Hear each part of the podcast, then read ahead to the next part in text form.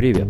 Это подкаст «На год вперед». Мы говорим о трендах цифрового бизнеса, что поменяется в ближайший год и чего хотят клиенты. Сегодня продолжим разбираться с EdTech и поговорим о детском образовании. Но сначала про наших друзей – стартап-студию Founders Club. Это место, где помогают запустить стартап быстро и правильно и дают инвестиции на разработку MVP. Все подробности по ссылке в описании. Обучение детей – рынок на 2 триллиона долларов. Примерно столько в год тратят государство и родители на школы и дополнительное образование. Большую часть занимает традиционная система образования, но цифровое окружение вокруг меняет запрос. Дети хотят быть блогерами, геймдизайнерами, стартаперами, а такому в школе не учат. Появляется большое поле для дополнительного образования. О том, как меняется эта сфера, рассказали Олег Хейфиц, директор по продукту онлайн-школы цифровых навыков для детей и подростков Кодланд, и Елена Дорогинская, руководитель платформы для онлайн-занятий по интересам Unschooler.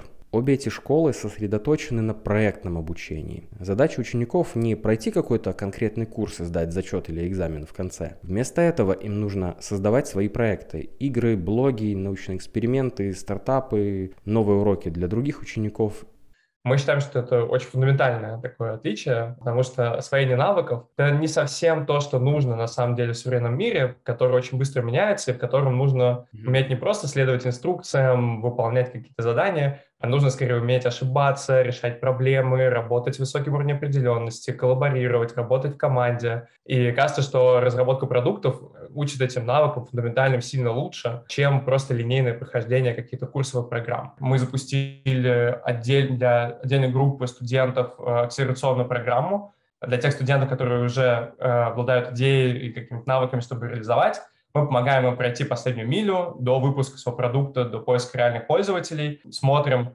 чего им не хватает, чему мы их не доучили, какие дополнительные знания они должны получить. Упаковывать знания как можно более привлекательно для ученика – давний такой вечно зеленый тренд. В старой упаковке просто воспринимают плохо. А предпочтения аудитории постоянно меняются, поэтому под них нужно обновлять и подход к курсам. Вот, например, сейчас дети любят определенные компьютерные игры. Ну, значит, надо это использовать. Мы больше стали делать сюжетных курсов, когда курс объединен не только методологически, какую-то логическую цепочку, mm-hmm. но и какая-то есть сюжетная линия, которая добавляет дополнительной мотивации детям, которая добавляет дополнительного интереса. Для маленьких детей это отлично работает. Кроме того, мы пробуем разные форматы уроков.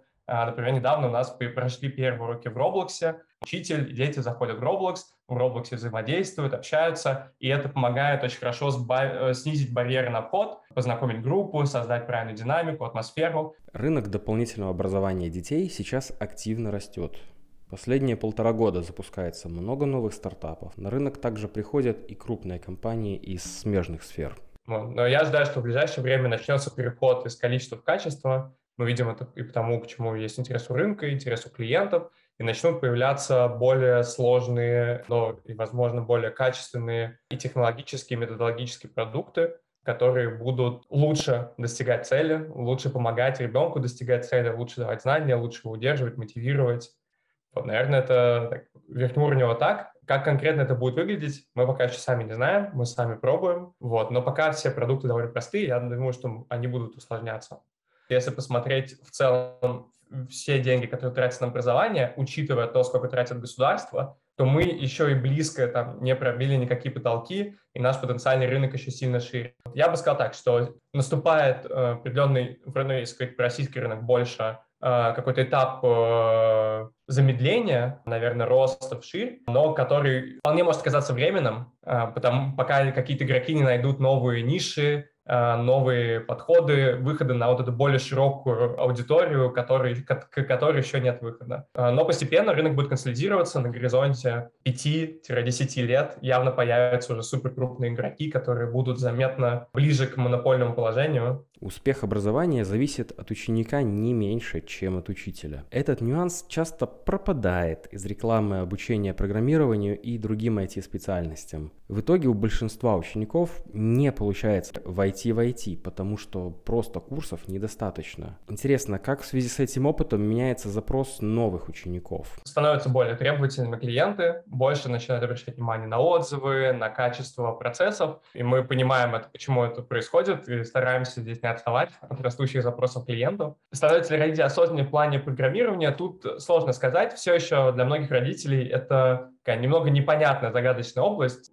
Немногие родители понимают, в чем разница между обучением Python или JavaScript, и они здесь скорее больше доверяются нам и ориентируются в первую очередь на то, что им говорит ребенок. Интерес ребенка – это фактор принятия решения для родителя номер один. Если ребенку нравится, то дальше родитель уже там, готов какие-то детали узнавать, там, хорошая ли школа, хорошие ли отзывы. Если ребенку не нравится, то это все не работает. Вот, этот фундаментальный запрос не поменялся, все еще он остается ключевым для родителей, но сопутствующие запросы, они, конечно, растут. Синхронные курсы активно вытесняют асинхронные. То есть просто записать видеоуроки и показывать за деньги уже не очень актуально. Об этом мы, кстати, подробнее говорили в прошлом подкасте про платформу онлайн-обучения. Ссылочка тоже в описании. Ученики хотят учиться у живого преподавателя и желательно в малой группе. Но где же найти столько квалифицированных учителей? Ведь им нужно и в цифровых профессиях разбираться, и педагогику с психологией хорошо понимать. Вот как эту проблему решают в Kotlin. Мне кажется, рынок преподавания будет сильно меняться. Да, действительно, найти хорошего преподавателя — это сложная задача. Мы решаем ее тем, что мы больше берем на себя обязанности по подготовке этих преподавателей, и наша задача найти людей, которые замотивированы, которые обладают хорошими soft skill ами и достаточным уровнем hard skill ов, понимания предметной области, в которой они, по которой они будут преподавать. И дальше мы даем им необходимые инструменты, необходимые знания, тренируем их, постоянно да, обучаем, контролируем качество, чтобы создавать, по сути, этот рынок преподавателей.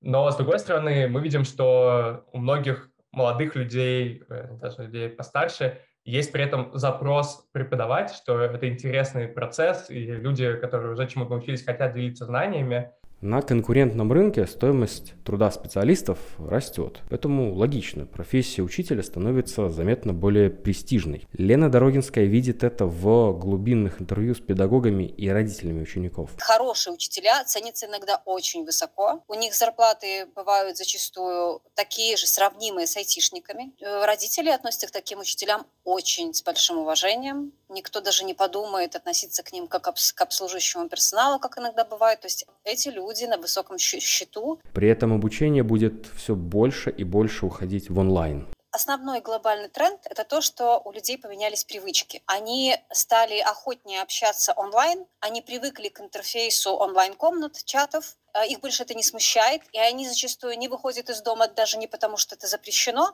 а потому что просто удобнее онлайн созвониться с репетитором. Онлайн-обучение завязано на инструментах. В офлайне можно обойтись доской, мелом и тетрадками, а для онлайн-урока нужна связь, место совместной работы, проверки заданий, отчетности и работа всего вот этого в комплексе. И вот тут есть ниша для стартапа.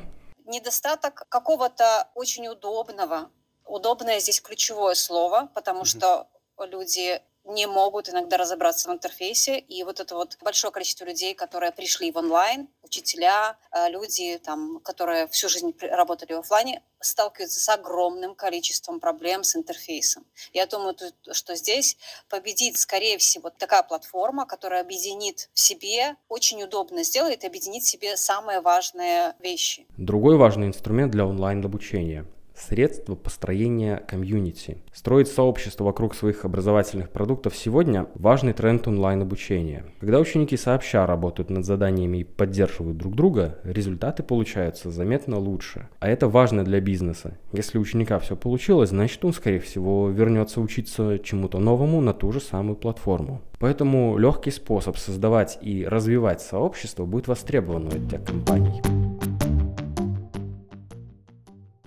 Давайте кратко подведем итоги. Рынок дополнительного образования для детей все еще далек от насыщения. Появляются новые игроки с новыми продуктами, а консолидация начнется через несколько лет. Поэтому еще можно попробовать найти свою достаточно большую нишу. Методически трендом становится проектное обучение. Ученики создают нечто новое, а не просто учат материал. Профессия педагога становится все более востребованной и престижный. При этом хороших специалистов мало, и в подготовку кадров вынуждены вкладываться почти все крупные организаторы курсов. Так что, если вы педагог по призванию или образованию, приходит ваше время. При этом инструментов для комфортного обучения онлайн все еще не хватает. Спасибо, что послушали. Поделитесь, пожалуйста, своим мнением в комментариях, как вам такой формат и какие темы стоит обсудить в следующих выпусках.